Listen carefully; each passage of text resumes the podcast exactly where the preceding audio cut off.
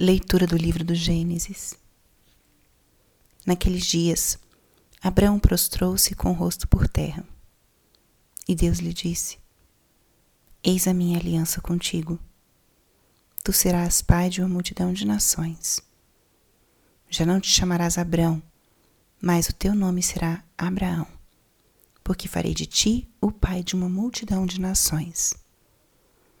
Farei crescer a tua descendência infinitamente Farei nascer de ti nações e reis sairão de ti.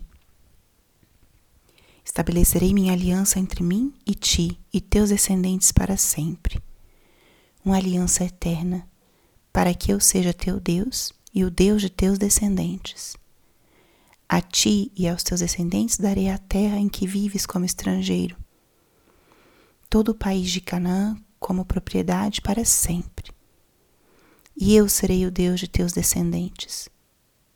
Deus disse a Abraão: Guarda a minha aliança, tu e tua descendência para sempre. Palavra do Senhor. Espírito Santo, alma da minha alma, ilumina minha mente, abra meu coração com o teu amor, para que eu possa acolher a palavra de hoje e fazer dela vida na minha vida. Estamos hoje na quinta-feira da quinta semana da Quaresma. E eu trouxe para nossa reflexão do dia de hoje o trecho da primeira leitura da liturgia, um trecho do livro do Gênesis, onde Deus fala da sua aliança, da aliança que ele faria com Abraão e com toda a sua descendência, com seu povo. E nós estamos já nos aproximando da Semana Santa e um pouquinho mais, exatamente daqui a uma semana, estaremos começando o Tríduo Pascal. E a liturgia hoje nos fala da aliança de Deus com seu povo. Daqui a uma semana nós vamos contemplar nosso Senhor Jesus, que com a sua entrega total estabelece a nova e eterna aliança. Ao longo de toda a história da salvação, Deus faz um movimento constante de buscar seu povo que vai se perdendo, vai se desviando. E um movimento de selar com esse povo uma aliança. aliança que significa esse vínculo estreito, esse vínculo eterno, que depende de duas partes: de Deus e do homem. E vamos ver alguns elementos dessa conversa de Deus com Abraão que podem iluminar o nosso caminho espiritual e o nosso caminho nesse, nessa última etapa da quaresma. Primeira coisa que a palavra nos diz: Abraão prostrou-se com o rosto por terra. E Deus lhe disse. Na nossa relação com Deus, no nosso diálogo com Deus, esse gesto é um gesto muito importante, o gesto de nos prostrarmos diante de Deus. Abraão prostrou-se e Deus falou. O prostrar-se significa uma relação marcada pela humildade. Nos reconhecemos pequenos criaturas e reconhecemos todo o poder, a grandeza a potência do nosso Deus. Reconhecemos Sua realeza. Reconhecemos que somos necessitados da Sua graça e do Seu amor. Prostrar-nos não com atitude servil ou distante, mas prostrar-nos com uma atitude de reconhecimento profundo de quem nós somos e de quem é o nosso Deus. Quando nos prostramos, quando nos abaixamos, nosso Senhor age. quando nos colocamos em atitude de abertura, de acolhida, nosso Senhor se derrama. E foi isso que aconteceu.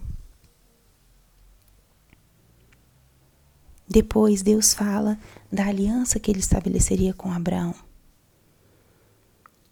Tu serás pai de uma multidão de nações. Deus promete a Abraão fecundidade, uma descendência ampla, numerosa. Abraão seria o pai de uma multidão de nações, uma descendência grande. E Deus promete estabelecer aliança entre com Abraão e com a sua descendência para sempre. Além da descendência, Deus promete a terra. A ti e a teus descendentes darei a terra em que vives como estrangeiro. Descendência numerosa e uma terra.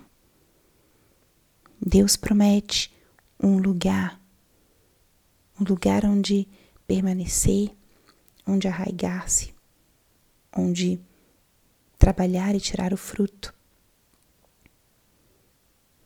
E promete fecundidade.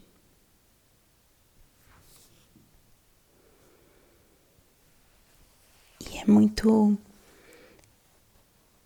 importante a gente contemplar essa promessa de Deus, essas promessas de Deus, porque nosso Senhor Jesus, daqui a uma semana, vai restabelecer, renovar a aliança de Deus com o homem. Mas não algo passageiro. Vai fazer cumprir-se essa promessa de Deus de estabelecer uma aliança para sempre. Jesus, com seu próprio sangue, com a sua própria entrega, vai renovar essa comunhão entre Deus e o homem de uma forma definitiva. E essa aliança é com todos aqueles que a acolherem, já não restrita a um povo, mas sim a todo homem que acolher essa salvação. E a promessa de Jesus já não é uma terra física, mas ele nos promete a pátria eterna. Jesus, com a sua paixão, morte e ressurreição, abre para nós as portas do céu e nos dá a terra prometida, onde nós estaremos eternamente. É para lá que nós vamos. Nós somos estrangeiros aqui, somos passageiros aqui. E aqui estamos construindo o nosso caminho rumo à eternidade, onde nós estaremos para todo o sempre. Junto de Deus nessa comunhão e nessa aliança perfeita com Ele. Então Deus foi preparando o seu povo gradualmente, pedagogicamente. Isso acontece também conosco. Que meditar nessa leitura hoje, nessa quinta-feira da última semana da quaresma, seja para gente um despertar para essa nossa condição de estrangeiros numa terra, mas herdeiros de uma eternidade. Que nos permita já começar a contemplar o que que Deus vai nos dar de presente através da paixão, morte e ressurreição de nosso Senhor. Vai abrir para nós as portas do céu e dar um sentido muito, muito transcendente à nossa vida. Aqui nós já adiantamos essa pátria eterna à qual nós estamos chamados.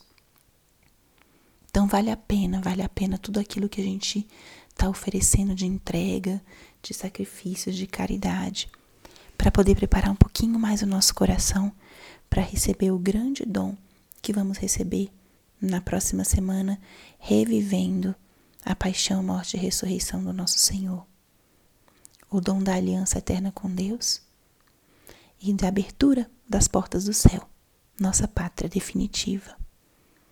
Levemos isso para o nosso dia de hoje. E levemos para o nosso dia o refrão do salmo da liturgia de hoje. O Senhor se lembra sempre da aliança. Ele é fiel. Ele é fiel na história da salvação e é fiel também na nossa vida pessoal. Ele se lembra sempre da aliança. Glória ao Pai, ao Filho e ao Espírito Santo, como era no princípio, agora e sempre. Amém.